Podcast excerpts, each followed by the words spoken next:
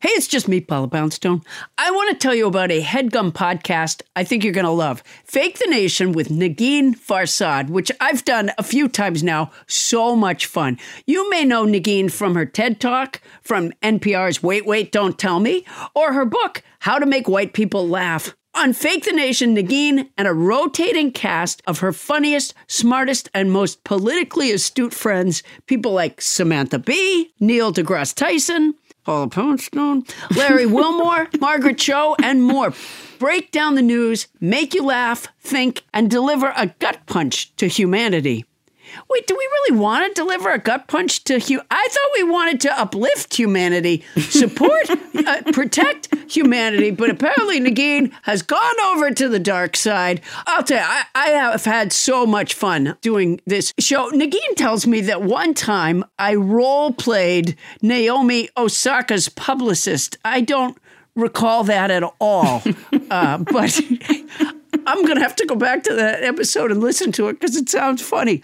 Uh, Uprocks calls Fake the Nation the perfect lighthearted fit for a newsy podcast cue that needs a little levity, meaning the news needs a little levity, not the podcast because it is very funny. Subscribe now so you don't miss another episode of Fake the Nation airing every Thursday. Find it on Spotify, Apple Podcasts, Pocket Casts, or, and I hate this phrase, wherever you listen to podcasts. Like none of us would figure that out.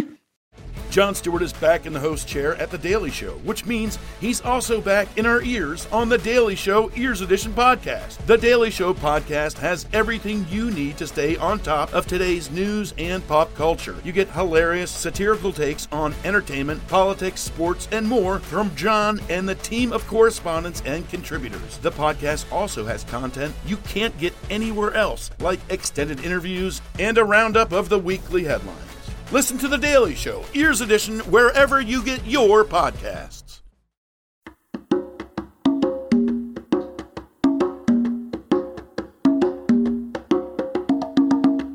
Coming to you live from the Ray Horseman Studio in North Hollywood, California, it's Nobody Listens to Paula Poundstone, your comedy field guide to life. On tonight's show, Writer's Block. Ever had it? Blank page. Words don't come. Syllables dry up. Stuck. Mute. Silent. Nothing. That's our show for tonight. Nobody listens to Paula. Oh, wait.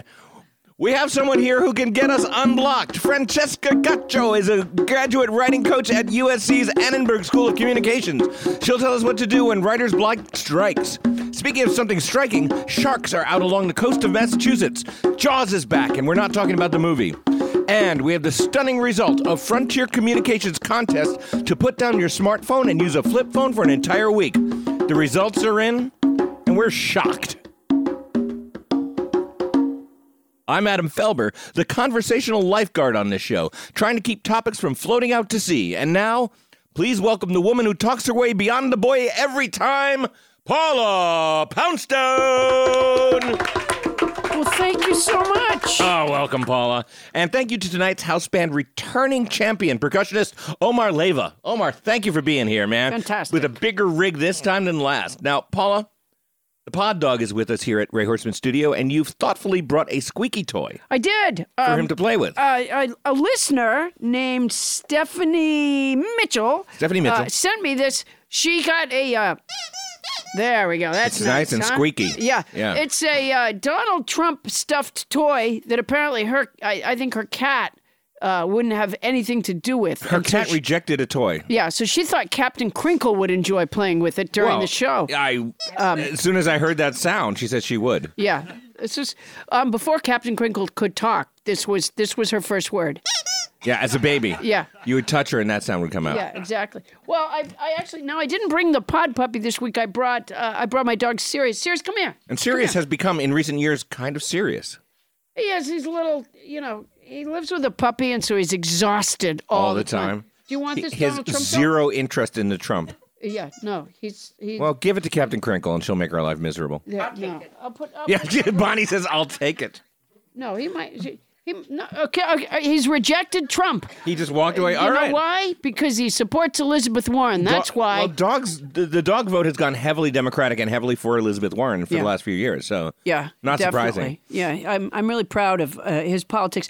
You know, um, you mentioned that sometimes I take a conversation. You know, sometimes I, Digress. I sometimes uh, Yeah. I have you And know sometimes you search for words. I have a problem uh, not talking. Yes. it's a problem that I. So I was just at you this, don't not talk. I talk a lot. So I was at this convention thing for uh, public radio, w- for the people who raise money for public radio. And um, my boss, Doug Berman, said to me, because I was walking through the crowd, and he said, okay, if you need, you know, like if you need to have someone not talk to you anymore, Right. scratch your head s- so that I will know.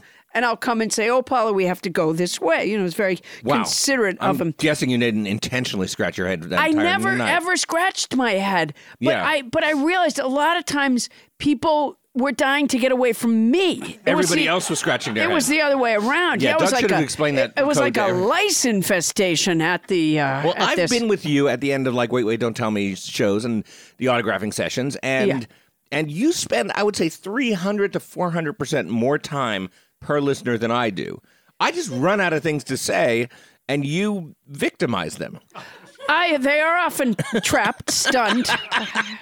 I always feel like a spider wrapping my Slowly you know, wrapping I your give 'em conversational the, web. I give them the stuff to sort of tire them out, and then I begin to wrap uh, my web around no, them. you're and amazing a with lot of those times people. they have to make a human chain and pull one another from my. oh, I, my I've seen that. I've seen the clutches. audience extractions uh, you know, Yeah, thing that they have to Y- do. Yeah, once people realize what's going on, then they join together as a group.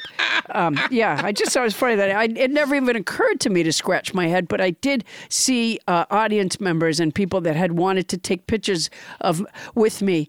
Um, sidestepping slowly away. Maybe she won't see me. Yeah. All right. So uh, I want to change the subject for a second. You uh, Your your your your dog has gone nowhere near the Trump toy. No. Uh. Where has it gone? Bonnie has it, right? Oh, Oh no, good. Oh, it's right here. It's right. great. it's it's right by my side. Yeah. You know, uh, Trump is one of the first presidents. I'm digressing now. In a long time, I don't know how many years. Somebody should look it up. Um, that ha- to not have a dog. There has not been a president without a dog in the Oval Office. Do you know for why? A long time. There's they cannot get a dog. Yeah. To spend time with Right. Trump. They're going to have to put like Mike Pence in a dog suit. Yeah, Eventually. they would have to like they would have to wire the White House lawn with those electric things so that Right. when the dog and steps even over so, the you- edge, you'd see yeah. buzzing dogs It walking just- down Pennsylvania Avenue. Yeah, it just looks bad. It looks really bad when the president can't keep a dog with him.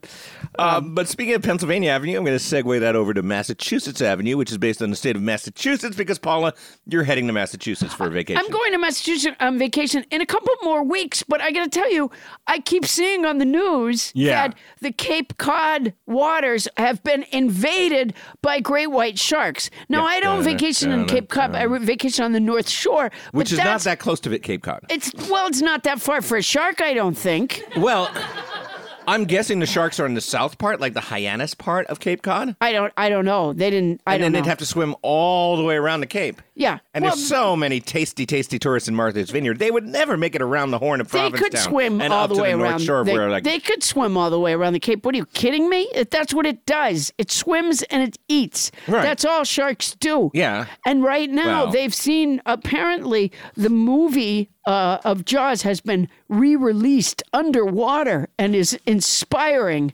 oh, that's terrible. Yeah. Copycat crimes. Yeah, exactly. dun dun dun dun dun dun dun dun.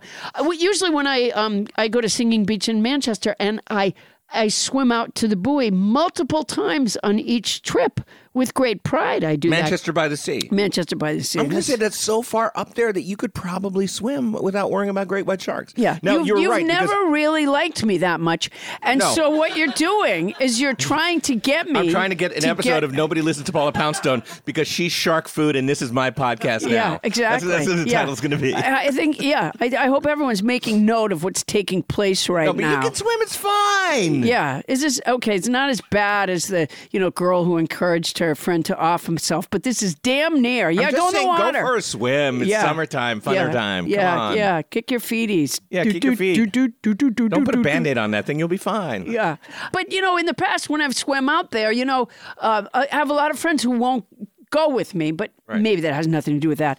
But I, uh, I have a lot of friends who are afraid to swim out to the buoy, and it's never really troubled me. But now, did you see on the CNN website the other day? They showed a film, and I don't know if this was a Cape Cod one or a Florida one, maybe. Um, it was uh, shot from like a drone or an airplane overhead. There were people wading, W A D I N G, wading in the water. They were only up to like their thighs Uh-huh. or their waist, and um, a shark swam s- like feet away from them Yeah. and then turned and you couldn't tell the reaction of the people because you're seeing the tops of their heads Right. um, but They might not have seen it. they might not have seen it, but I saw it. That's my point. Well- How many times when I swim to the buoy are there sharks coming right up near me and swimming away? Well, I'm going to say maybe a lot of times, I, I- you know, I've uh, done some scuba diving, and when you get your scuba certification, they let you know that there's really only two kinds of sharks on the planet that you really should worry about swimming near. yeah. Unfortunately, one of those kinds is the great white that It's will be the with great you on white vacation. shark, 'Cause yeah. Apparently, like seven of them have been sighted in the uh, in the area around Cape Cod. Seven individual. Well, this is exactly what I'm saying. yeah, but again, I think they're in the south of Cape Cod, and Right. and you and I okay, had an but argument you know what happens? yesterday. We Oh, did yeah. have an argument. Yes, it's and- not the first time. Um, All right, I'll get to okay, that in a you know minute, what I happened? guess. No, because there's listen to me. There's seven sharks. Right. Okay, Yeah. and uh, apparently there's four males and three females. And so what happens is the Wait a minute. they pair off. Okay. Uh-huh. right, it, lovingly they pair off, and then that one lonely shark Right. heads north. That's what happens. A- a- You're saying he's like a shark incel. he has no Yeah. He has no partner, and Uh-huh. he loses interest in the because there's nothing worse than being with your friends when they're making out. And Right. so it, he's like, you know what? I'm out of here. And they head north. heading to Manchester. Yeah, I'm going to Manchester by the sea. I hear and then, it's nice there. yeah. and then they go, they go. And does anybody ever watch? Is this Paula's vacation right now? Yeah. yeah. That's exactly what's going to I happen. guess that's what you're worried about. Yeah, I am worried about it. I don't think I can swim uh, the way I used to now. I Let think me get I'm to gonna the be- argument we were having yesterday. we were having an argument about where Jaws was located. where Jaws takes place. Yeah, and it Yes. takes place in uh, um, uh, in Massachusetts. You think it's Martha's Vineyard. You think Amity Island is essentially Martha's Vineyard. I think it's and what I was saying Massachusetts. was, as a Long Island boy, and you're a Massachusetts girl, Yes. I was saying, no, I grew up on Long Island, and we were all really proud of the fact that Amity Island was near Orient Point or Montauk. It was a Long Island based book, movie. Uh, no. Here's the thing. I think the m- the book was based there, but the movie was in uh, uh, in You Massachusetts. might be right. I, think I know the that book- I'm I- right. okay, um, I know that the movie was filmed up there in Yeah, Massachusetts. because that's what it's about. no, it's it was about because Massachusetts. Long Island was too crowded at that point to to shoot uh, to shoot Amity Island on Long Island. But you know what? Uh, Ken Lezebnik looked this up. Thank goodness. So here we go. Yeah. The novel establishes the fictional town of Amity on Long Island. Uh-huh. Peter Benchley read about a 4,500 pound great white shark caught in Montauk by shark hunter Frank Mundus, who inspired the book. Uh-huh. The movie Frank Mundus. the movie doesn't identify where Amity Island is, but it was filmed on Martha's Vineyard because it was, quote, a vacation area that was lower middle class enough so that an appearance of a shark would destroy the tourist business. Carl Gottlieb wrote the screenplay. I knew that Carl Gottlieb wrote the screenplay. And by the way, the movie destroyed the t- tourist business that year. No one went in the water that year. That's true. That was 1976 or 75. I yeah, think. I remember because I was so dry. Really? Oh, yeah. Well, it's going to be like that this summer. Yeah, For it is. you. Yeah, I don't know what I'm gonna. I'm gonna. But I got to feel like like maybe we should talk to uh, Carl Gottlieb, but it kind of feels like I'm right about this. No, you're not right about this. It does. Um, I'm gonna end up hula hooping. Uh, all summer, as a result, uh, uh, not all summer. I take that back. During my week of vacation, I'm going to hula hoop on the beach. Oh, yeah? uh, which should Oh, that stuff for- for attracts the bats. Uh, well, no, I was going to say for the uh, the amount of tourists that stay, even though there are sharks, I should probably um, drive the rest of them away by my hula hooping. Hula hooping. Do you have one of those whistling By the hula way, hoops? it's um, it's back to front, not side to side hula hooping. Back to front nuts? Back to front, not side to side. Oh, I see. Not Okay. nuts. Um, back to front, not side to side. What are you What are you saying to me? Um, Oh, that to hu- make a hula hoop hooping. go, you want to move your hips Yeah, back to front, yeah. not side to side. Yeah, try to stay on topic. I'm I'm really sorry. Did you think I was talking about sharks? It's I had back to front, no not side to idea. side. No like idea, when honestly. you see a shark. Yeah, this, I, I was telling you shark survival methods. Adam, when you see a shark, wiggle your hips back to front, not side to side. You know how they say that sharks, if they stop swimming, they die because Yeah. they drown? I feel like for you, It's talking. That's why. Like if I made you be quiet for like five minutes, God forbid, yeah. you die. It- I just my that's why I, that's why I put the blanket over my head Oh, in the plane, so on you the could just on the talk? airplane so I Yeah. can just keep mumbling. Fantastic. You just just keep doing that as I change topics. Yeah. Paula, we have an update on the Frontier Communications contest you entered to win the privilege to turn off your smartphone for a week and only use a flip phone. Tony Anita Hull Has has, a an late update breaking. on the update. Yes. Uh, the original update was that the day that we were supposed to find out, uh, they were supposed to announce the winner had come and gone. Yes, and, and you- certainly I hadn't gotten my call the way I do on. And uh, you'd written a great Pulitzer application. Oh. Prize Day. A great application. I to- wrote a fantastic You wanted to get a application. flip phone and a survival kit to use no smartphones for a week. Yeah. Yeah. And don't you get paid? Don't you? It was a one thousand dollar prize, I think. Woo! Yeah. But you didn't get it. that should I could spend a thousand dollars on shark repellent and, and jump in the water and Shark that's it. repellent, like no, in the so, first scene of the uh, Batman movie from the sixties. Oh, I don't remember that. So I got no response whatsoever from the frontier So phone we assumed people. you'd lost. Naturally, we assumed I'd lost. Yeah, I was assuming even before that. Yeah. So, so but but Tony Anita Hall has You know an what? update. Because you're in the negative club. I That's am why. net negative, yes. But Tony Anita Hall has an update, which is that um, they got so many applications they haven't chosen a winner yet. But here's the thing: Tony called them, I guess, on their website or something that a contact. So she, she contacted And they them, had to use one of and those old she- fashioned crank phones to answer. she they, she spoke with them and they said oh we had so many she said you know i work with paula poundstone she has a podcast she mentioned blah blah blah right and they said oh well we had so many applicants that we decided to give out more than one prize and we haven't therefore decided yet because we had this overwhelming response but what they didn't say was oh yes we have paula's right here No, they didn't say yeah that. no they didn't say that I They don't felt know like if they've the- noticed that you've ap- applied. 'Cause I Yeah. think I think a company like Frontier Communications, once they see that Paula Poundstone with her mighty podcast and radio reach has applied, they should understand all the cross promotional possibilities in making Oh, man, you the winner. We're of this gonna contest. make them somebody. Yeah. Uh, do you think? How many people do you think work at front? Uh, Tony, Anita Hall, could you hear people in the background when you talk to them? I mean, did, it sound like a crowded Did it sound office? like a call center where there were tons of people, Or was it like one just guy? you know, you know, Emily, line one? yeah. Lots of people. There were lots of people. like lots of uh-huh. people at So it was a front. humming hive of, Right, of- but it might have of been one of those call business. centers where they answer the phone for like multiple businesses. Yeah, that it could could have been be. one of Yeah, those like yeah, you know East yeah. Asian call centers where it Yeah. was like there, there's there's 90 people in that room and they're answering for like 150 corporations. Yeah. Yeah. Yeah. Uh, yeah. Right. It could have been. Yeah. Yeah. Hi. Uh, are you calling for Frontier? What is it called? Frontier Communications? Communications or uh, Enzo Sardines. or um, water damage restoration. Right. Or uh, or Enzo's. I'm going to let you keep sardines. going. Yeah. Or Uh, you are a master yeah. improvisationalist. Yeah. well, what happens to me is ideas just flood in. Oh, it's amazing. Like when your They stack on top Volkswagen of goes each other. into a lake and you know and you're afraid to open the window because the water's just going to flood in so much that you won't be able to get yourself out. That's Is that how a my brain Chappaquiddick works. reference? No. Boy, you can read a room. you know, everybody cringed. I guess, Yeah, I guess honestly. it's too soon, 50 Yeah. years ago. Our guests, our guests tonight are several members of the Kennedy family. Thank you, Adam. apologize. Hey, everybody. As longtime listeners know, when Helix Mattresses first started sponsoring our show, Bonnie Burns somehow got the drop on me and made off with the first mattress. But in the intervening years, I have gotten myself a Helix mattress. I've had it for almost a year now, and it has improved my sleep. It has improved my life. I could not be happier. The Helix lineup offers 20 unique mattresses, including the award winning Lux Collection, which I have, the newly released Helix Elite Collection, which is a mattress designed just for big and tall sleepers, and they even have mattresses made just for kids. Now, if you're like me and you were a little nervous about trying it online, or like Paula, who was screaming in fear of buying a mattress online? Don't be. The Helix Sleep Quiz takes into account your individual sleep preference to match you and your partner with the perfect mattress. I took the quiz and I ended up with the great mattress for a side sleeper, the Helix Midnight Lux. Take my word for it, everybody. The Helix Midnight Lux. Oh, don't want to take Adam's word for it. I don't blame you. Helix has been awarded the number one mattress picked by GQ and Wired Magazine.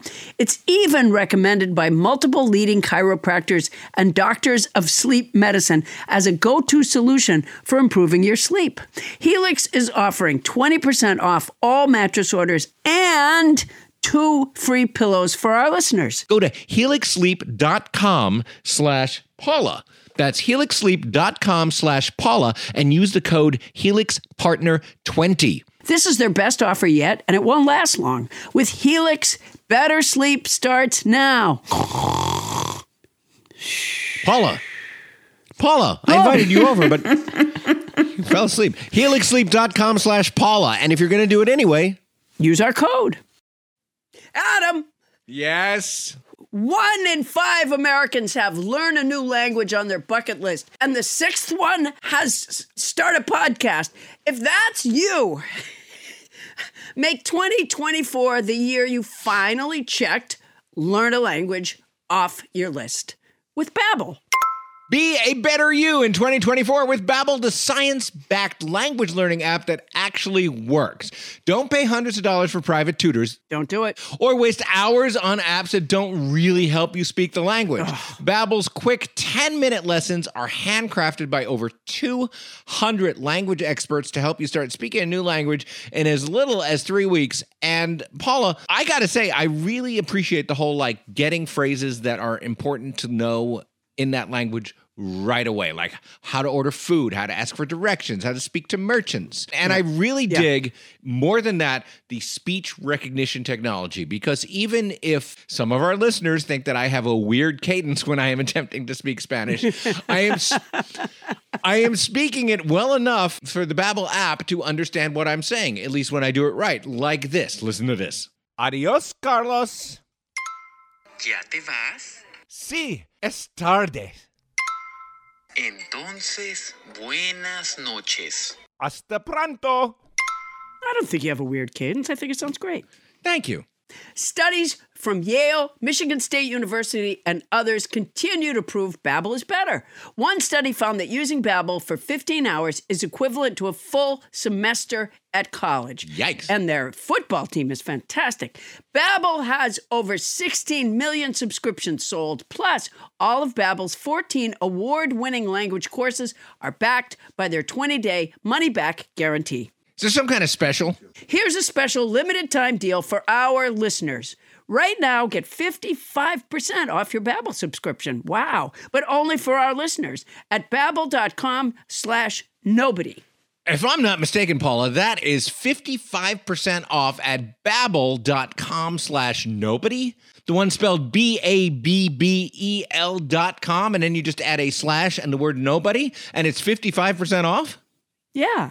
Wow. Rules and restrictions may apply. And if you're going to do it anyway, Use our code. adios. Hey guys, it's Adam, and tonight is January 3rd, and I am picking Giannis Antetokounmpo to score less than 36 points and James Harden to score more than 16. Why? Because I like beards. Am I putting a lot of money on this? I am not, because I'm not really a gambler, but I am having a lot of fun with Prize Picks. Prize Picks is the largest daily fantasy sports platform in North America. They're the easiest and most exciting way to play daily fantasy sports. It's just you against the numbers. Instead of battling thousands of other players, including pros and sharks, who I would lose to, you pick more or less than two to six player stat projections and watch the winnings roll in, or in my case, not. So I don't bet a lot. With the basketball season here, you can now pick combo projections across football and basketball from the Specials League, a league created specifically for combo projections that include two or more players from different sports or leagues. For example, LeBron James and Travis Kelsey had a 10.5 combo of three points made plus receptions. Do I get that? Kind of a little bit. Prize Picks even offers a reboot policy so that your entries stay in play even if one of your players gets injured. For football and basketball, if you have a player who exits the game in the first half and doesn't return in the second, that player is rebooted. So, it's like an insurance policy. Go to prizepicks.com slash nobody and use code nobody for a first deposit match of up to $100. That's prizepicks.com slash nobody and use code nobody for a first deposit match of up to $100. And then drop by and see how I did with the Greek Freak and Harden again on January 3rd. My hopes are not that high. Prize picks, daily fantasy sports made easy.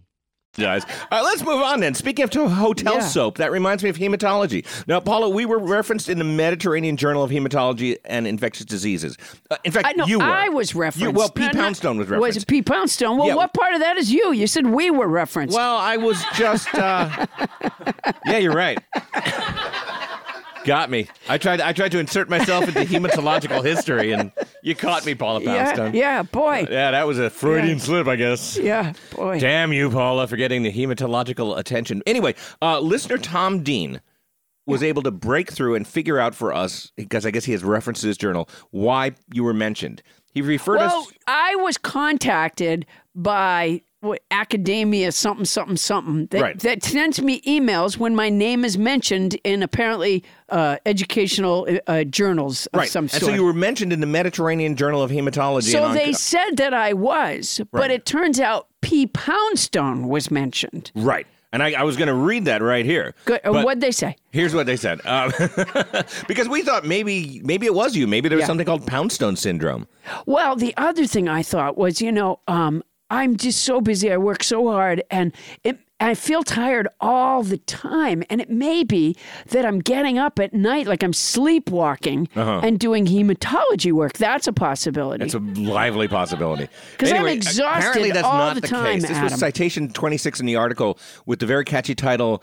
Um, Forgive me, ghost of my father, but my pronunciation is going to be bad. It's called Tenofovir as rescue therapy following clinical failure to lamivudine in severe acute hepatitis B. Lamivudin. Thank you. wow, you, you fell asleep and said lamivudine. Did you know that? Oh my God! I just dozed off for a Yeah, second. Wow. Wow. Well, that, cita- that citation notes the work of several scientists whose two year, quote, assessment of entecavir resistance in lamivudine refractory, Lamivudin. lamivudin Lamivudin. and refractory hepatitis B virus patients reveals different clinical outcomes depending on the resistance substitution's presence. And one of those scientists on that ci- cited work is P. P. Poundstone. P. Poundstone. Yeah. Now, here's where it gets interesting for me. Yeah. When we were talking about this yesterday, you casually said something along the lines of, well, I guess that could be my sister, Patricia Poundstone, who's a molecular biologist. No, she's not a molecular biologist. She's a no. She's a biochemist. Okay. Yeah. Yeah. You got her confused. But it's almost definitely her because we looked it up, and it- that, that P. Poundstone reference is indeed a reference to Patricia Poundstone. Yeah, that could be her. Now we What do you mean could be? well, we called her Patty. Okay. now, I'm guessing you're not super in touch with Patty these days. No, I haven't talked to her in a while, and I Okay. don't read any of her research. Now, what's the age difference between you and Patty? Well, how do you mean that?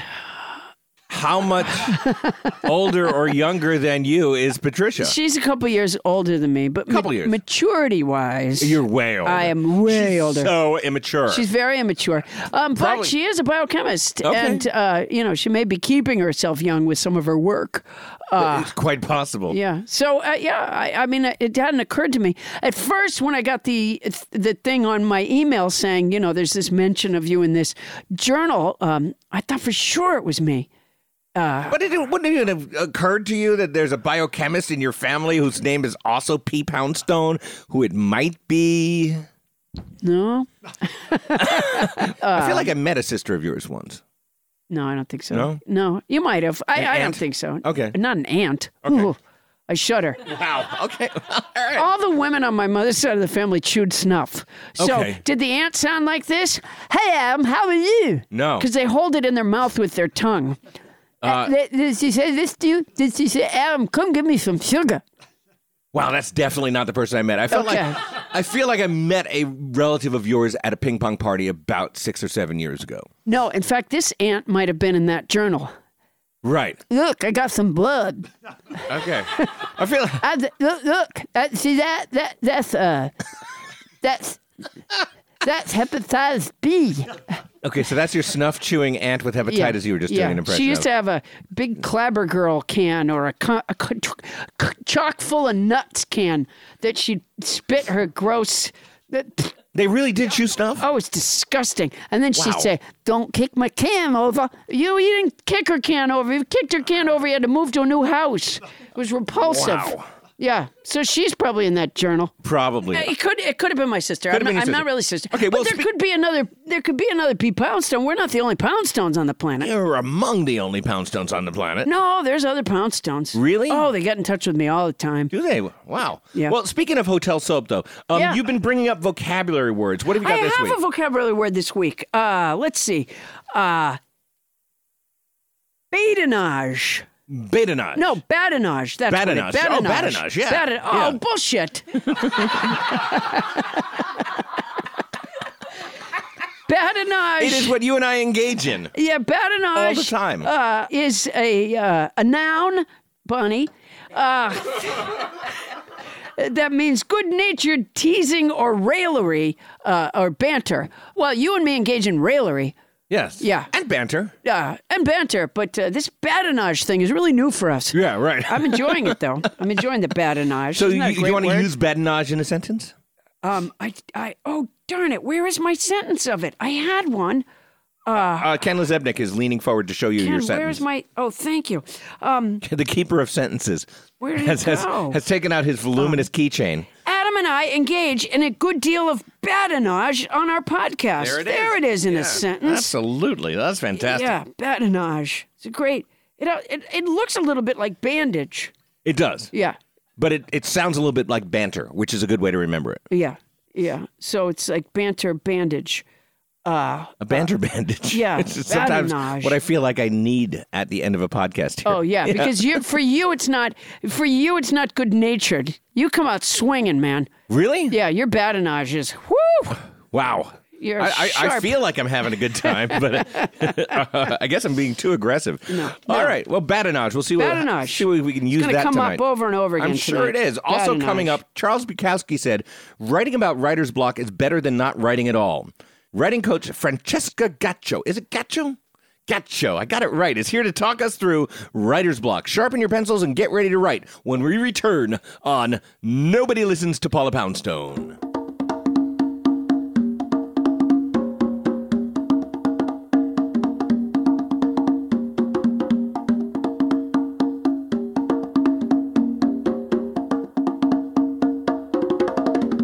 Yeah. Wow, that was Omar nice. Leyva. I, uh, this is one of my favorite house bands ever, I got to say. Having him back, it, it's great to have you back, Omar.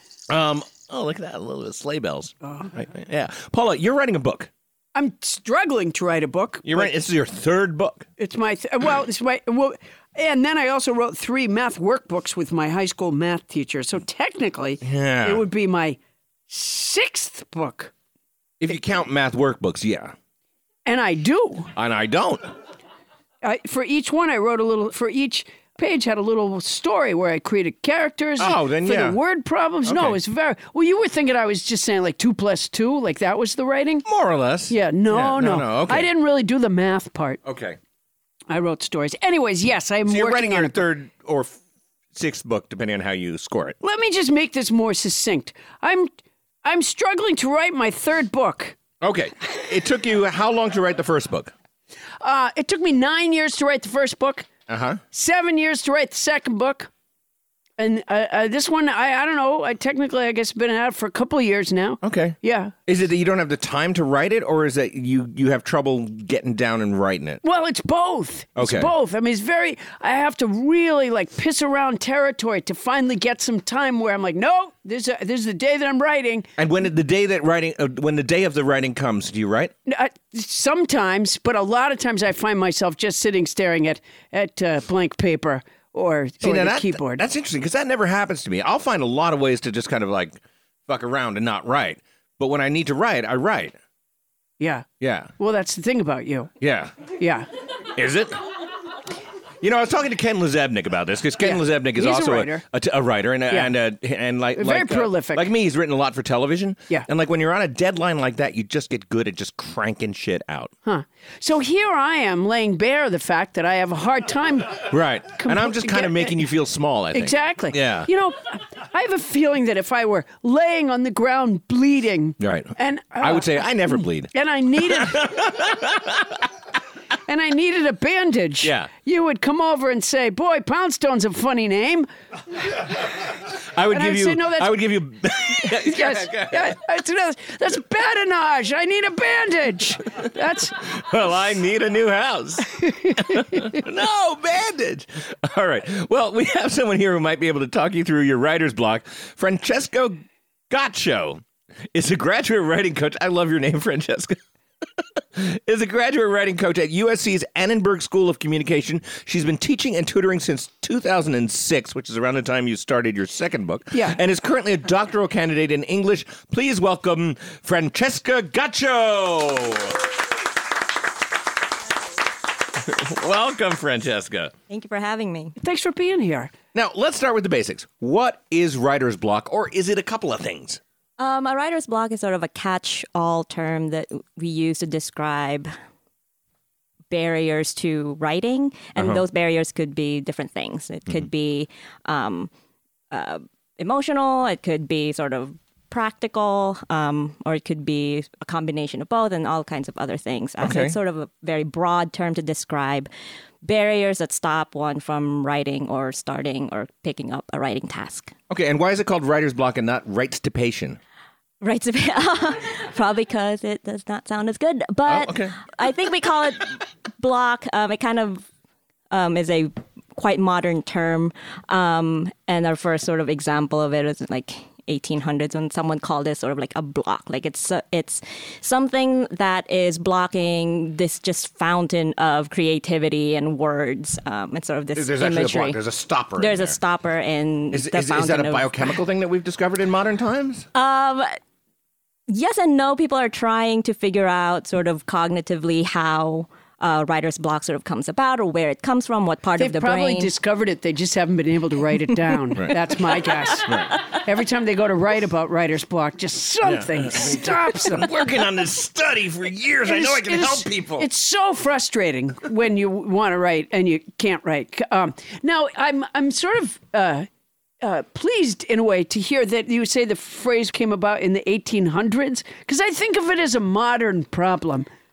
well the concept of writer's block is having sort of a psychoanalytic psychological influence or Barrier, cause yeah. or barrier Uh-huh. um, is quite modern it's like from the 50s but the idea of writer's block is quite old um, um, Samuel Taylor Coleridge um, wrote when he was 32 after he had written all of his of his great poetry, uh, lamenting the fact that he hadn't written in like a year.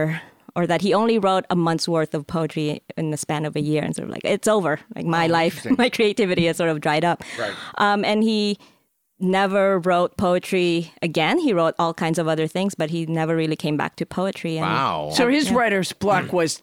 uh, He couldn't. He didn't get over it. He didn't get like a, a coach of some sort and work through it. He didn't. You no, know. I, I I think his writer's block was quite specific to a, jo- a genre of writing. So he lost his Yeah. He poetry. lost his moment. have- poetic yeah, views, I've, yeah. I apparently I have huge poetry writer's block. Yeah, now, now let's, let's Uh, because get to I've a written specific uh, zero Yeah, poetry. I've written poetry. and my I'm country, ashamed of it. my country western uh, song writer's block is overwhelming. yeah, Yeah, because uh, nothing. nothing. No. Yeah.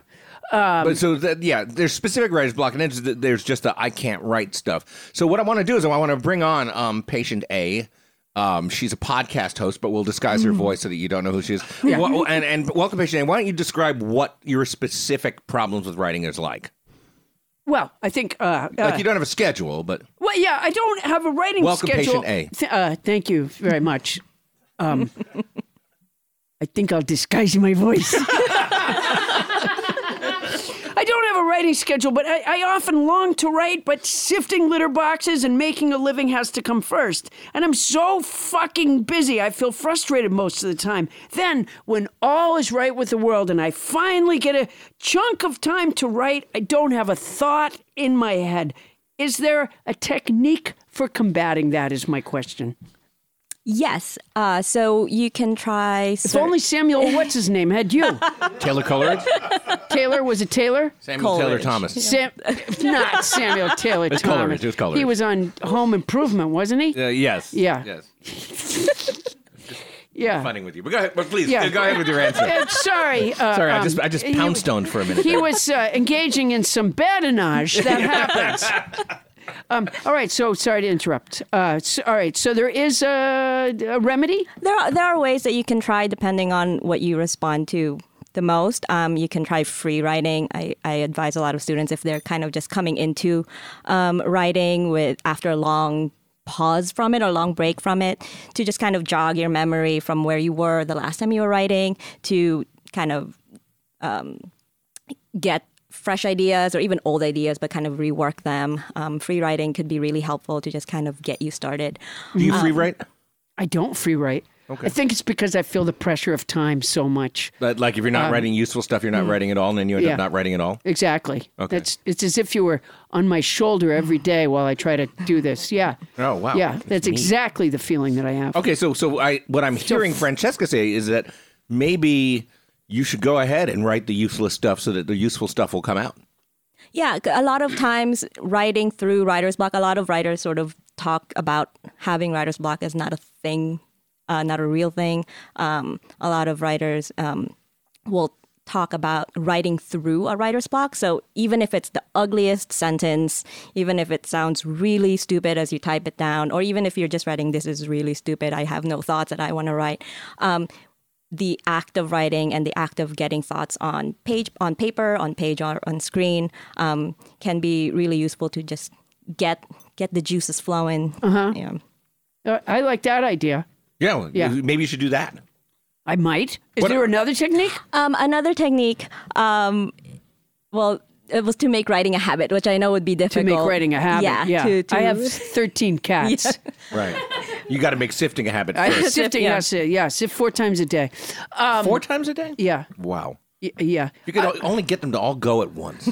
Oh, yeah. I know. You know what would really be great is if I could find um, some sort of uh, use for cat pee, right. and I'd be so rich. I could have someone else sift for me, Right. And all the time in the world to write, Right. You cornered the market. engage in whatever badinage I felt.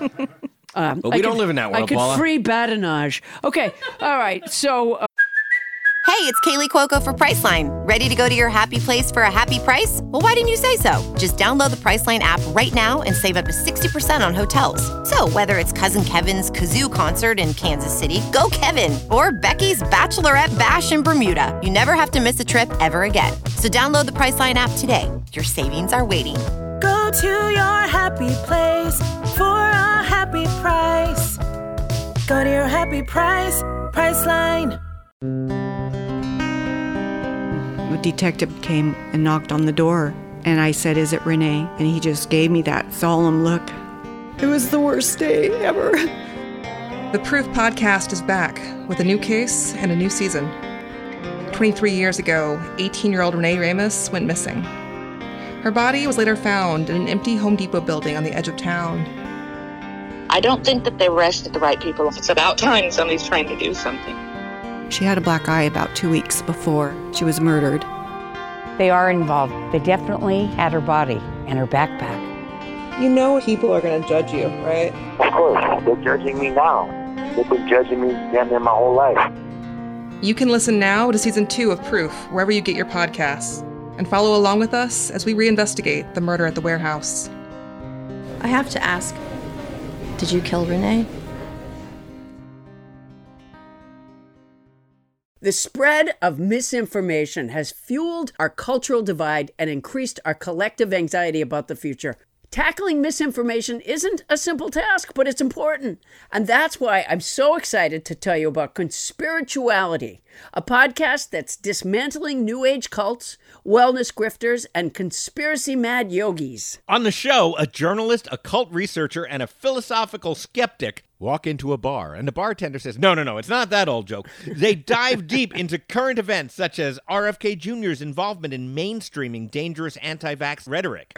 They crowdsource, research, analyze, and dream up answers to the problem with, get this, proven science as their ultimate guiding light. I highly recommend you check out Conspirituality's fascinating episodes on creating comedy in the MAGAverse with Jordan Klepper or RFK Jr. flirting with body fascism. And you've listened to a bunch of them at this point, Paul, I know, and you tell me you love it. I, I do. They're they're fascinating, and my favorite part is they use wait for it proven Science. And, and if, if there's any kids listening, that's a class we used to take. Proven Yep. science as their ultimate guiding light. I love that. From exploring cults to analyzing our cultural and political landscape, the Conspirituality podcast will help you stay informed about misinformation and help you resist fear tactics. Find Conspirituality on Apple Podcasts, Spotify, or wherever you get your podcasts. Um, yeah. So yeah, I like the idea of of, of having a schedule of writing, but it just uh, uh, you know, and then I feel like a loser because I can't stick to the schedule but that, of writing. that that is also another facet of writer's block, sort of this pressure and sort of this shame and anxiety, and Yeah. how that kind of rolls so maybe into I a shouldn't be doing it bigger- naked. Maybe that's Yeah. It's the naked In front writing of the that's full-length screw- mirror. Yeah, Yeah. that's what's screwing You me should- up. uh, You shouldn't do that. Yeah, while eating potato salad. Right. Yeah, that's Oh my god, and it falls on you. And Yeah, it's- that's a big Just mistake looking at right it, going, there. what's become of me? Yeah, yeah. Potato salad on one side, and then uh, thick pancakes with syrup and butter on the other side. you're just sitting there naked eating in Yeah, front of a yeah, mirror. Yeah, yeah. Maybe now, that's Francesca, a mistake. is that a good writing technique? I mean, if it if it gets you writing, I Yeah. say Doesn't. Francesca is totally supportive of anything. oh wow, whatever Yeah. floats your boat. Yeah, I Uh, could say to her whatever right now, floats you your know, gravy boat. what if I was, you know, what if I like drowned frogs while I was doing it? She'd be, well, if it helps. um, now let's talk about writing prompts, not bags of frogs or anything, but um, back in the late seventies or early eighties, there was a box of cards called a, a kick in the side of the head. Do you remember that? She's Something probably like too that. young. Uh, When I say But it late was a box seventies full- or It was a eighties, box full of writing prompts, and nowadays Yeah. Mm-hmm. you find like uh, websites that give you writing prompts and stuff. Um, are those helpful?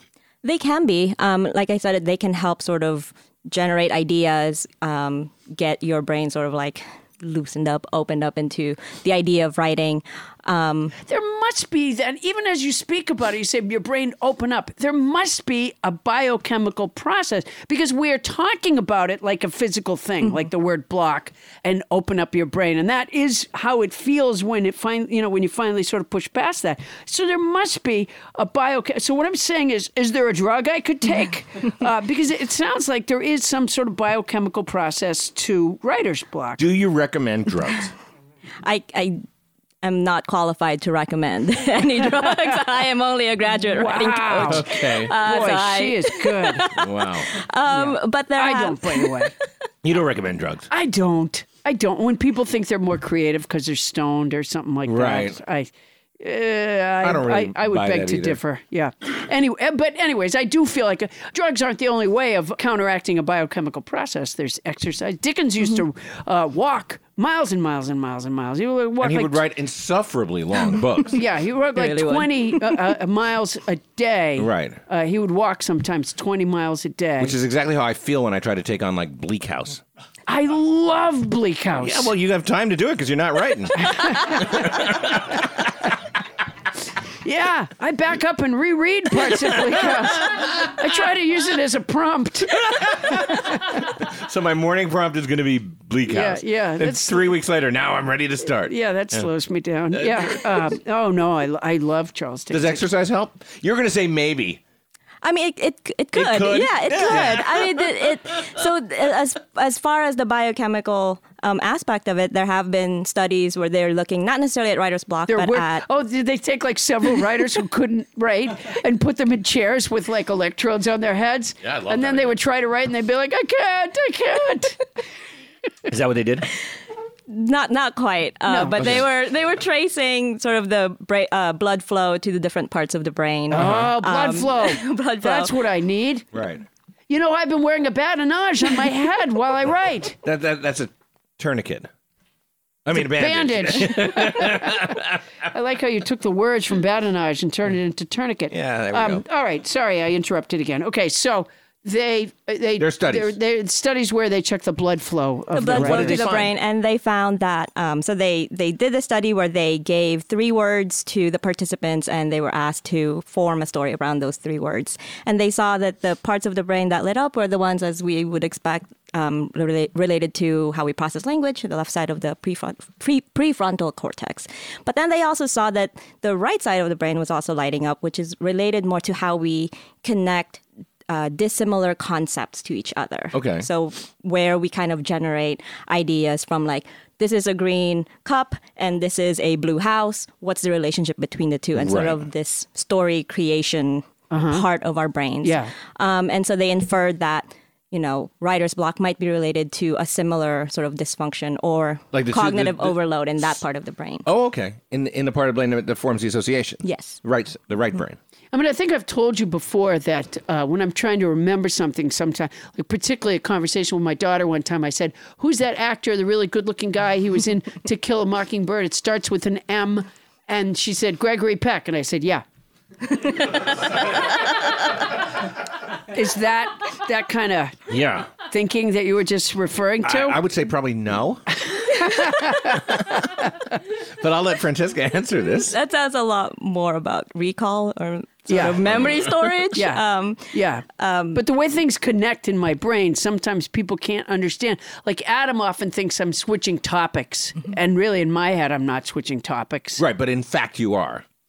No, not if not if you're in my um, Head? You know, eh, yeah, in the way that I think my lazy river. Uh, Right. uh, You- the, you- the flow of my brain makes these things totally related, whereas Sure. you think I'm skipping around. It feels a little disjointed, but I- I'm Yeah. aware that it makes sense to you if that's any Does. help. You can tell by the happy look on my face. Yeah, when you're when you're babbling on. Yeah. Yeah. Babbling on. Yeah. Yeah. You see the respect. Yeah. Um, no, I, I have to say I do get that your thoughts all connect.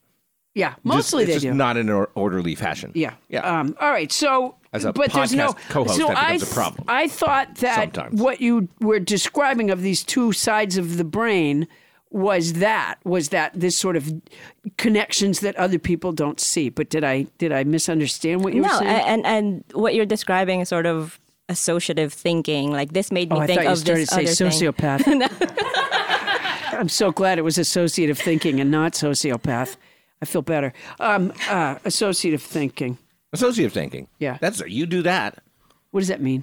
So it's when you kind of think of an idea that makes you think of something else, Yeah. where the connections or the That's why her they middle might ap- name it is might appear associative dis- thinking it Poundstone. might appear disjointed to Yeah. others, but in your head you're, there's a link. Yeah, exactly. And that could be very helpful in sort of story generation and thinking about how one concept relates to another in a different way that most people might not think about. And so that is creative thought. Maybe that's the key to your writer's block at times, in that you're such an associative thinker that when you sit down to do a particular task, it's a little more difficult. Yeah, exactly. Yeah. All right. I'm trying to write, and I just keep thinking about my my career in hematology. Right, which you Uh, don't, in point of associative fact, have. thinking. All right, so you think writing p- prompts are sometimes helpful, and you started to say before I rudely interrupted that there have been studies, uh, and it has something to do with the blood flow. Am I right about that? Yes. The blood flow in the creative thinker's brain. Right. So, so Uh-huh. you need to get your blood flowing a little bit. Got to get my uh, blood flowing. Adam was talking earlier about this thing of writing on a deadline. Um, yeah. are I wanted there- to get to that. Yeah. That's a are there good one. people who respond well to deadlines and people who don't? Yes and no. I think there are people who are motivated by deadlines, and that sort of gets them cranking out all all the text or the content that they need to make. Other people are intimidated by it, and so they find different ways to manage deadlines. Whether it means breaking things down into smaller tasks and then setting up smaller, more manageable deadlines. Um, so it depends on you know if you respond to pressure or you respond to you know um, a different kind of motivation. I love deadlines. I mean, when I know something has to get out the door, that thing gets out the door. Do you think that it impedes people creatively, though? I mean, it's one thing to get some words down on a piece of paper and say, there, did it. Mm-hmm. Um, and it's another thing to really you know, create something that has great quality. No, I- it isn't. Oh, very there's much my is. problem. problem. Yeah. Okay. Now I see. That's why I'm not good at writing. When I was in like uh, uh, middle school uh, or junior high, um, we used to have this class. I forget what it was, but the teacher wanted us to journal, you know. Mm-hmm. And uh, I think I well, two things: a, I was lazy, and b, I just felt like. And she she would say, "I'm not going to read your journals. I'm just going to open it and make sure you've written, but I'm not going to read. You write whatever you want." And so I would just write words not connected Random in words. any way. Yeah. Did she ever find you out? She didn't, but if she had, I'd be like, aha, you were reading it. Good thing I didn't put my personal thoughts. Well, you know, that's a form of free writing that Francesca was talking about just moments ago. Yeah. You could pretend that you're still trying to get revenge on that teacher and maybe get your creative juices going. Yeah, maybe that's the way to do it. But I, I know, but wait, I want to go back to this idea about the difference in quality because do you think there are books that were done on a deadline that could have been better if there was not a deadline involved? Wow, that's that's a difficult question to answer because Dickens wrote on a deadline every week. Yes. Um, for his serialized newspaper. I have a theory about Dickens. That's how, you, that's how we have Dickens it. was paid by the word, and I have a theory that, especially because He oftentimes was putting on a deck. I, I right exactly. I have a I have a theory about Dickens that he- the beginning of his chapters are sometimes very very wordy, very very descriptive in a way that you're like, okay, I'm not sure he needed to do all of that. And I have a theory that he would go, okay, just paid the rent there, and now I'm going to tell the story. Possible. Yeah. I want to submit another theory because, um, as you know, my my late mother was a uh, prolific n- novelist. Uh, she wrote a lot of historical romances, and when she would read the beginnings of a book to me, I I started noticing, and then her editor started noticing that every book started with several pages of weather. Really? And finally, like her editor uh, over at Signet New American Library is like, you just gotta, you know, write that weather stuff and then don't send it to me. Start on page six because that's where your book starts.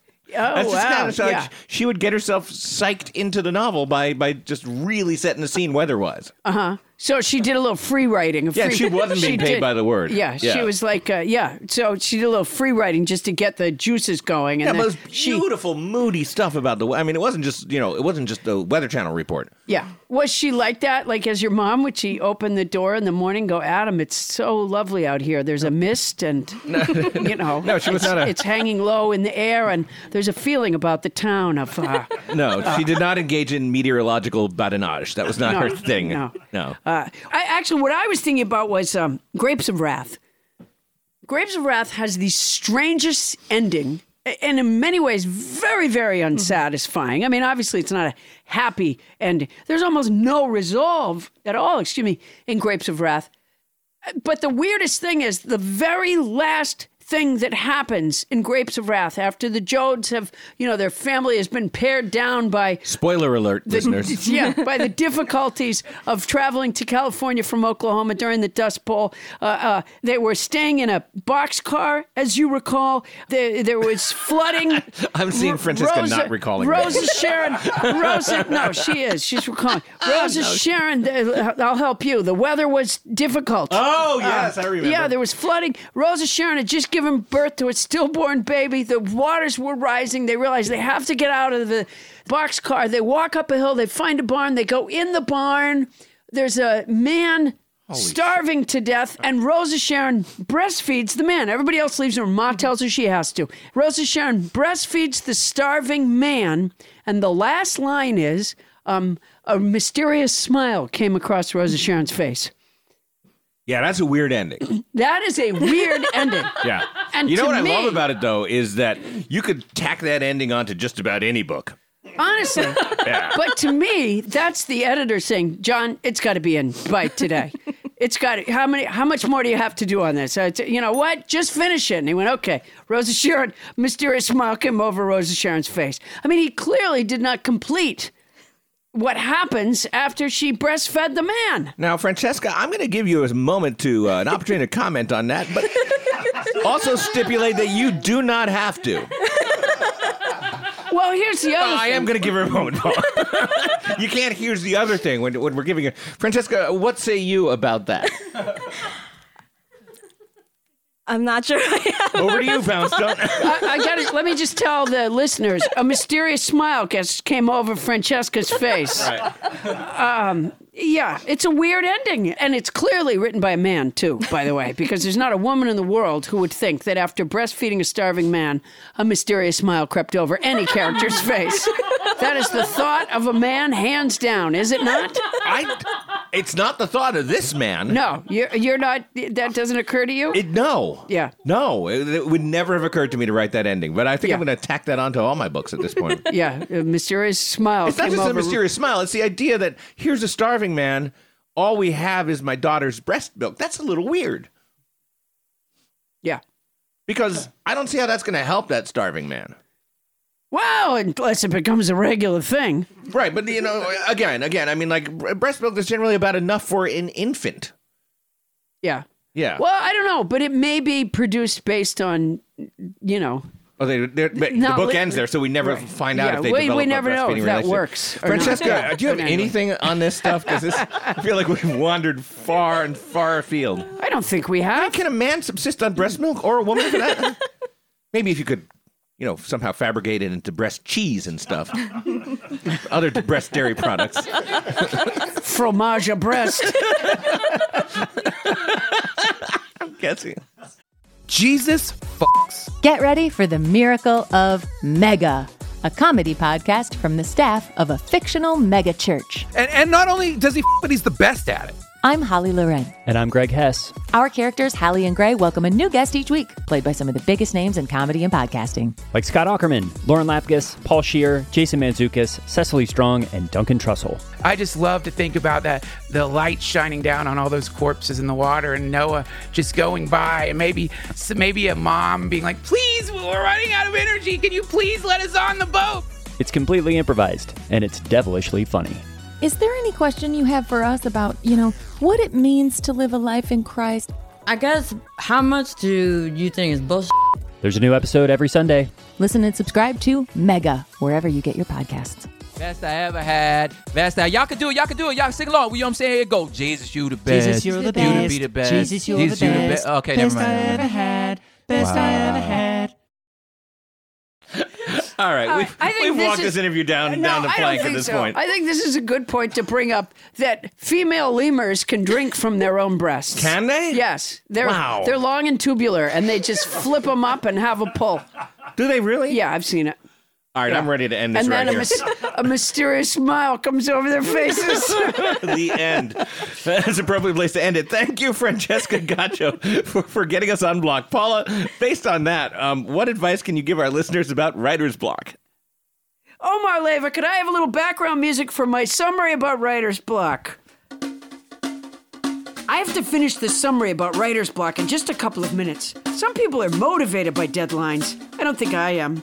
But another method of combating writer's block is free writing.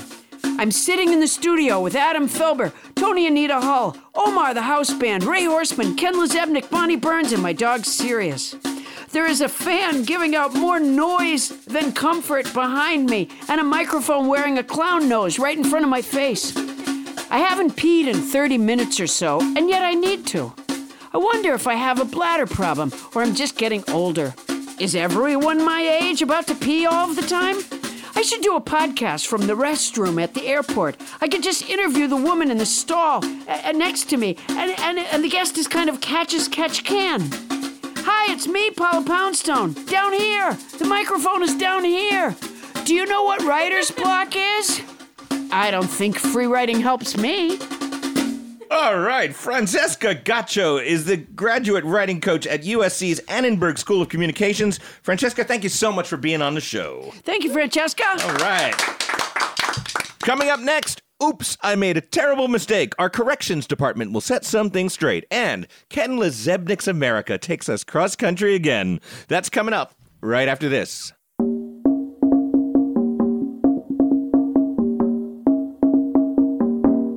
The cat of the week is Mooncake from Kitchener, Ontario.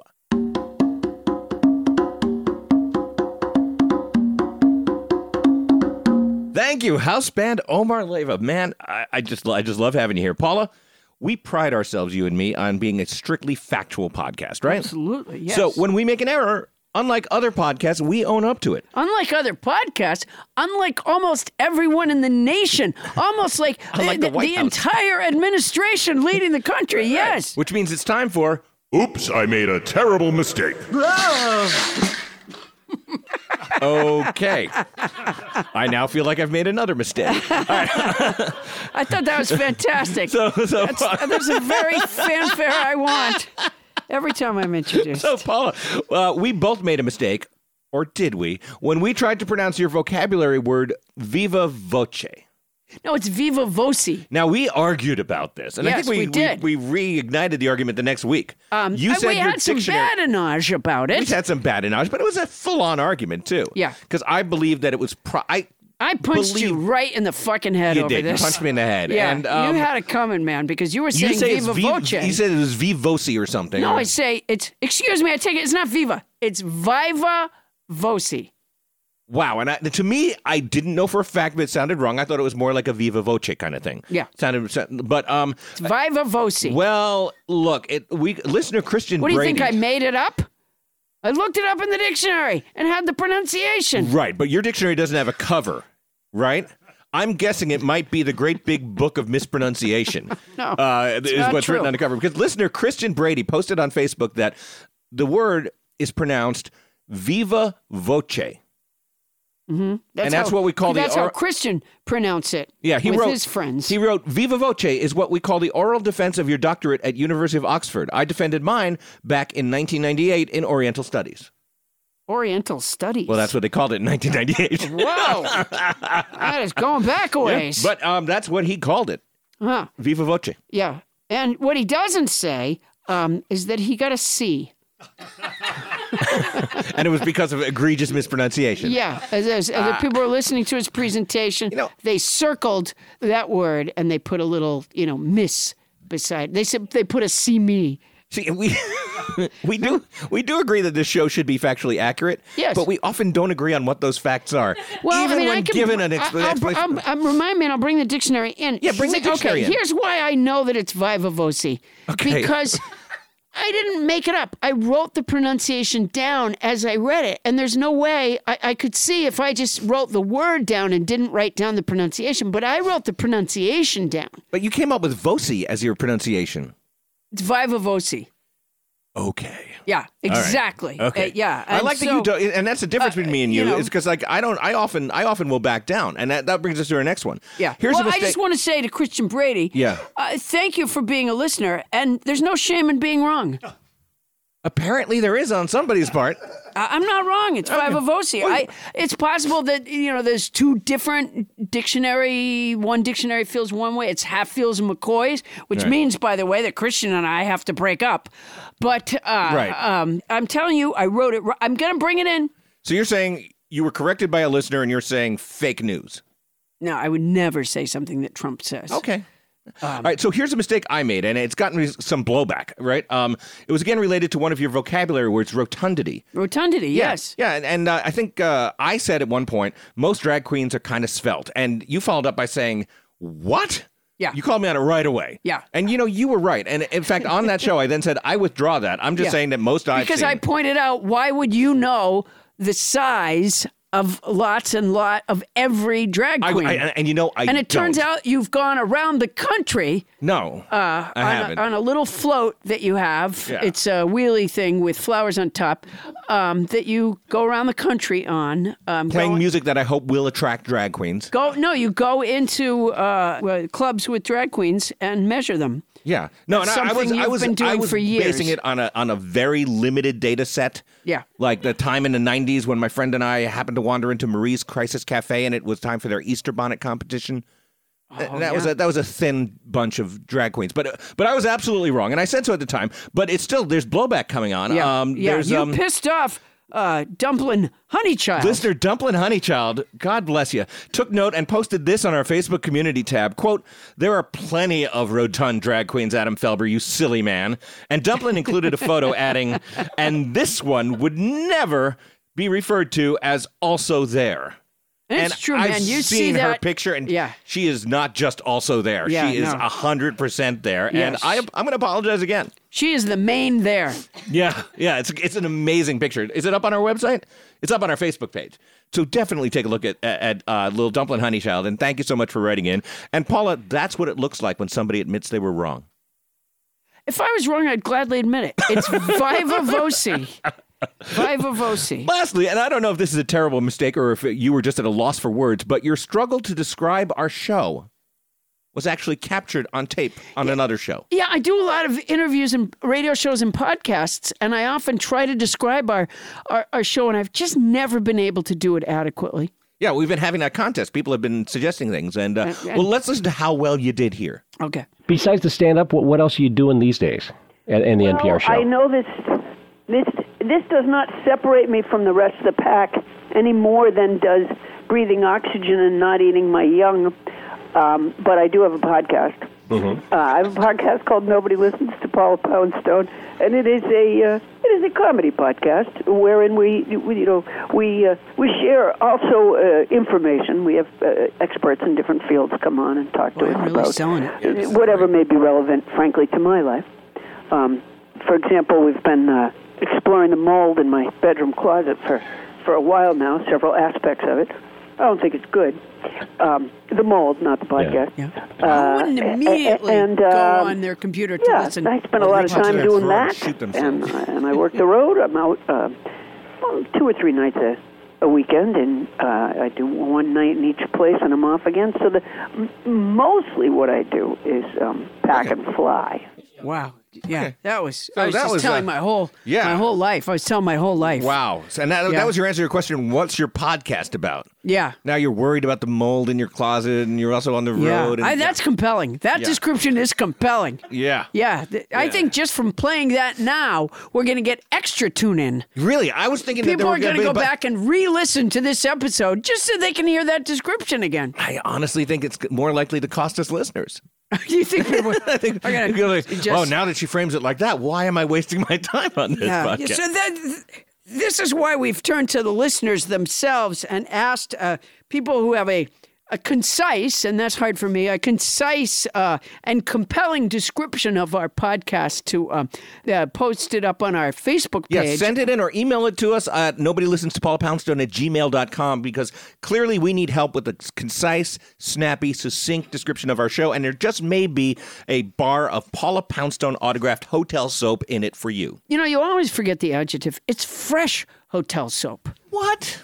Yeah, it's fresh hotel soap. How do you know? You're stealing it from a hotel No. room. Well, Does it no, have I an just want- expiration no, date on it? It's, still fresh in that you just sealed, took it. Is my point. I don't Oh. want people to think like I bathe with it and then I'm like, here, I have this. There's a Um, certain segment of our listenership that would like that. Uh, Tony Anita Hall, who was the listener that we sent that we rewarded them because they had, was it did they have a description? Is that what it was? Yes. Somebody had a terrific description, and we which you really did not liked use it. in that uh, aforementioned interview. No, n- uh, that must have been a long time ago. And uh, and so we sent them a hotel soap, and then they wrote to us and told us that um, it came postage due. Uh, and that was an oversight on our part. Yeah. that will not happen again. That was our bad. That's Yeah. definitely on in the Yeah. oops, I made a terrible Who mistake was the department. guy? What was his name? It was Scott, Scott Franciscus, Franciscus. which So- now now you're suddenly on this page where we're gonna, just going to have Scott Franciscus pay for all our shit. yeah, now. he's paying any shipping that we do. The the the bill for it Franciscus goes is the shipping directly guy now. Yeah, I to don't Scott think that's- it's- Franciscus. It's, bad enough that we presented soap postage due. Now we're billing him. I love that. All right. Scott Franciscus. Well, um, keep those descriptions coming, everybody. And Paula, what he is our Deutsche Bank. He is our Deutsche Bank when nobody else would take a risk on us. Paula, what's coming up for you? Ah. Well, on August 16th, Adam, I'm going to be at the Cape Cod Melody Tent in Hyannis, Massachusetts. And on August 17th, I'm going to be at the Clayton Opera House. And guess where? Clayton, New York. Wait, did you say Clayton, New York? Yeah. Well, we were about to uh, uh, launch into in, in, into Ken Lezebnik's America, you know that that travelogue segment we've Yes. been doing, and by outstanding coincidence, this week Ken Lezebnik is taking us to Clayton, New York. What are the odds? That is such a freakish coincidence. It's staggering. Let's start the road trip we call.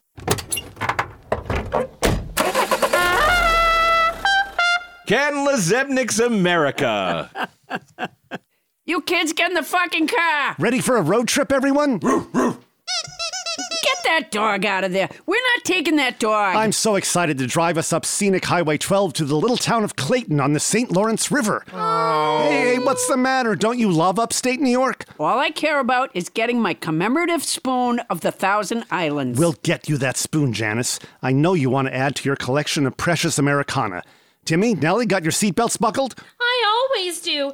Timmy, buckle up for safety. I gotta hell, Nelly.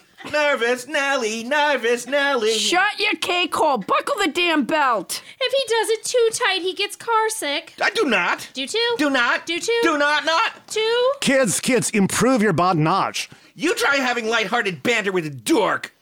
Mom, he called me a dork, but Timmy's the one who gets car sick. I got the big roasting pan ready if anyone gets car sick. Or has to pee. Bladder, gladder, Nelly. Hey, hey, look, look, kids, we're approaching Clayton. It's a quintessential Thousand Islands River Village. I want my commemorative spoon. Janice, I bet they have great commemorative spoons here. They might celebrate famous residents of Clayton like Albert and Joe Bouchard, founding members of the band Blue Oyster Cult. They grew up here? You think they have a Blue Oyster Cult commemorative spoon? Could be. I'm so excited about visiting the Antique Boat Museum. We have to. I'm hungry. Don't let him in the car. It's a disaster waiting to happen. You know, we're in the birthplace of Thousand Island dressing. Hey, look, Oh. look, there's a restaurant selling salads featuring Thousand Island dressing. I'll, I'll pull over. They don't need a fucking salad. I just want to get my spoon. I'm so hungry. Food! Food! Food! Hey, hey, Timmy, Timmy, Timmy, here you go. Here you go. Look, it's a nice, it's a good, look, here it is. It's a nice salad covered with the signature Thousand Island dressing. Whatever, I'm starved. Okay. Kids, all buckled up. Let's hit the road again. Off to the St. Lawrence River and the Antique Boat Museum.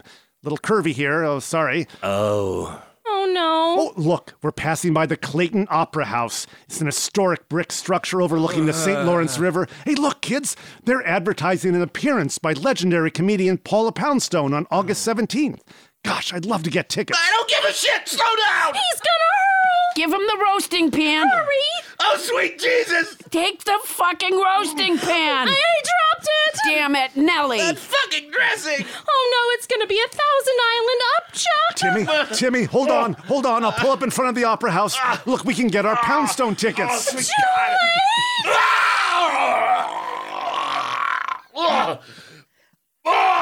Holy shit. It's so gross. The mayonnaise.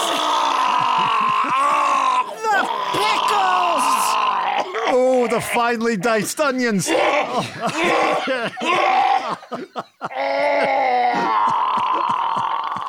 They're hurling all over the dashboard. Oh. Well, Janice, I see an antique shop across the street. Even- maybe, maybe, no, you could get your commemorative blue, blue oyster cult spoon while I get a bottle of Mr. Clean and wipe this up. The dog beat you to it. Perhaps another day you'll get your commemorative blue oyster cult spoon, Janice.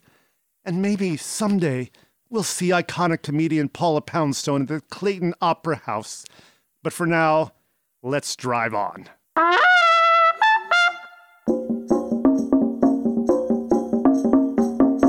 On this day in unremarkable history, Ulysses S. Grant said, It's not really civil if people are shooting at each other, is it?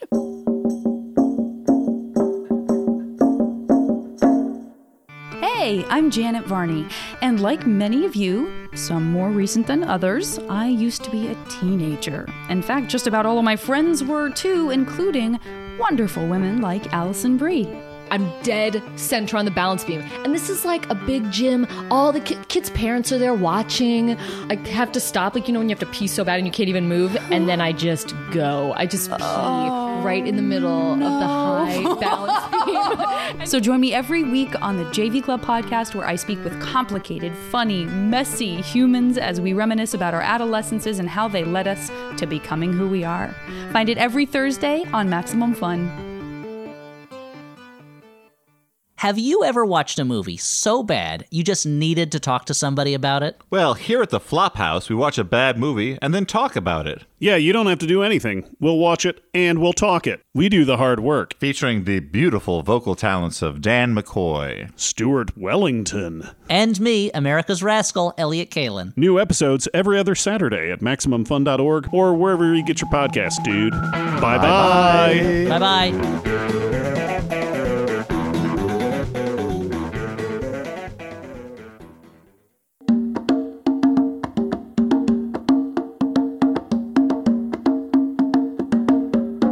Welcome back, all you nobodies. Now, Paula, uh, any message this week for the fans listening to Nobody Listens to Paula Poundstone? Well- if he asked with some dread in his voice. Adam, I don't have to tell you how much I enjoy doing our podcast. I and love it too, Paula. I know you do too. And when I'm performing around the country, people come up to me and tell me that they are nobodies who listen to nobody listens to Paula Poundstone. Yeah. It makes me so happy.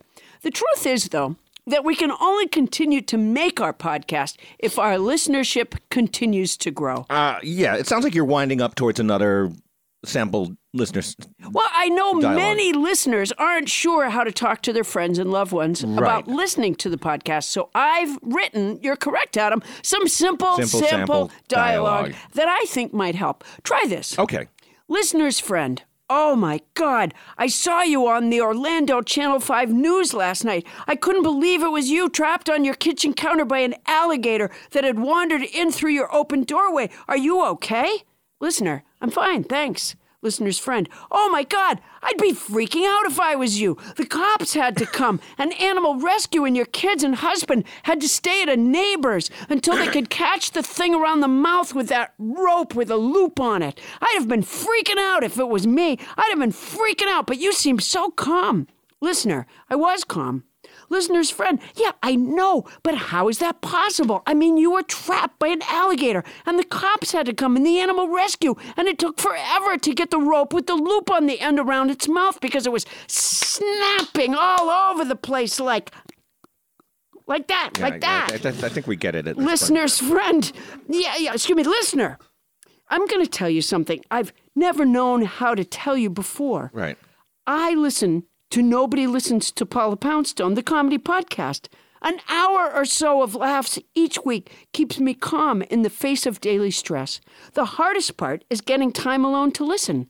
Sometimes I listen during my long commute to work, sometimes I listen while I clean the house, and sometimes I force my kid and my husband out of the house just to get some time to listen. This time I put a trail of huge chunks of raw meat going from the man made pond in the center of the apartment complex to our place, and I left the door open. Listener's friend, boy, you must really love that podcast. I'm going to try it. Okay. So Um, this, now- I think, will bring so many more listeners. Uh, well, there was an alligator in the in the, in the lake in oh, uh, Chicago. uh, yes, there was. Um, so what you're saying is, So that's any another listener few of listeners. our podcast who finds themselves calm by our podcast, Yes. and then is in a dangerous situation, might do a dialogue that is something like this, though not specifically this. no, let me back up. Uh, maybe you didn't understand it. No, I so think I what's do happening understand it. is yeah, I know I get the plot. So there was an alligator, and she was trapped on her counter, and her friend, the listener's friend, saw Right. her But on for the Channel actual 5 listeners out there, they can news. all take a lesson that you're saying it's a calming thing. And if you're in a dangerous situation, you might be able to tell your friend, hey, I was in a dangerous situation, not unlike having an alligator in my kitchen or being stuck on a window washing platform or, Yeah. you know, any kind of dangerous situation. You're c- well, speaking it would keep people, metaphorically it would here. keep people calm during. Yeah, I think Yeah. that. Yeah, yeah. If Okay. you need to extrapolate it out like that, Oh, I yeah. think you do. I think I think you really do. Es- Especially when we got to that trail of raw chunks Yeah, of she meat. put raw chunks of meat and left the door open so that she would be trapped on Right, the she counter. purposely and got that herself way there, into the a dangerous- husband and kids had to go to the neighbor's house. Okay. Yeah. So this is going to bring.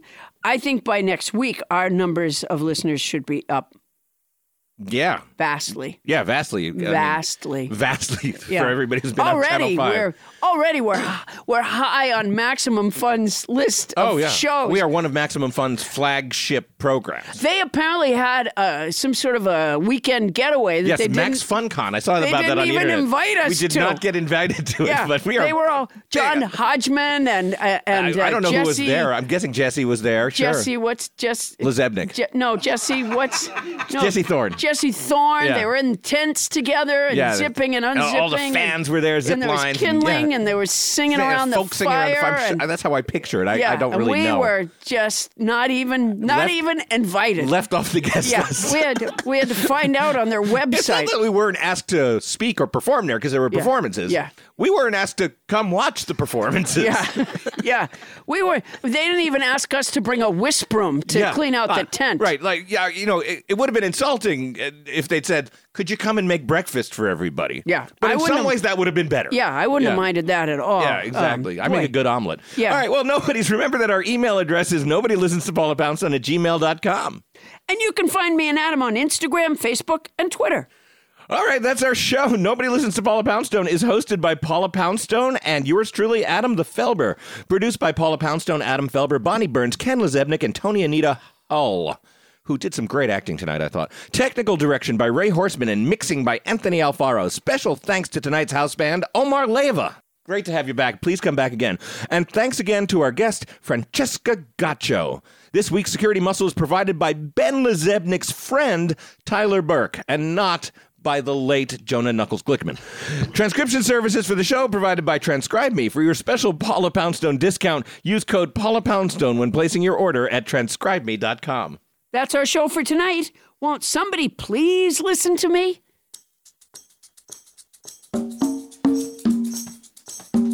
You know, I took a year of um, of simulated retching at Bada. In order to, Yeah. yeah. Maybe that's why they didn't invite us to that event. I'm still steamed by that. They didn't want to.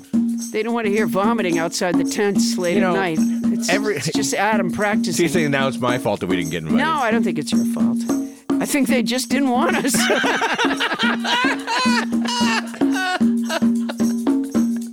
well, I'd say I didn't want them either, but I totally would have gone.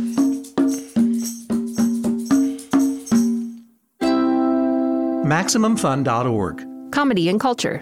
Artist owned? Audience supported. Hey, everybody. As longtime listeners know, when Helix Mattresses first started sponsoring our show, Bonnie Burns somehow got the drop on me and made off with the first mattress. But in the intervening years, I have gotten myself a Helix mattress. I've had it for almost a year now, and it has improved my sleep. It has improved my life. I could not be happier. The Helix lineup offers 20 unique mattresses, including the award winning Lux Collection, which I have, the newly released Helix Elite Collection, which is a mattress designed just for big and tall sleepers, and they even have mattresses made just for kids. Now, if you're like me and you were a little nervous about trying it online, or like Paula, who was screaming in fear, of buying a mattress online? Don't be. The Helix Sleep Quiz takes into account your individual sleep preference to match you and your partner with the perfect mattress. I took the quiz and I ended up with the great mattress for a side sleeper, the Helix Midnight Lux. Take my word for it, everybody. The Helix Midnight Lux. Oh, don't want to take Adam's word for it. I don't blame you. Helix has been awarded the number one mattress picked by GQ and Wired Magazine. It's even recommended by multiple leading chiropractors and doctors of sleep medicine as a go to solution for improving your sleep. Helix is offering 20% off all mattress orders and two free pillows for our listeners. Go to helixsleep.com slash Paula. That's helixsleep.com slash Paula and use the code HelixPartner20. This is their best offer yet, and it won't last long. With Helix, better sleep starts now. Paula. Paula, I invited you over, but you fell asleep. HelixSleep.com slash Paula. And if you're going to do it anyway, use our code.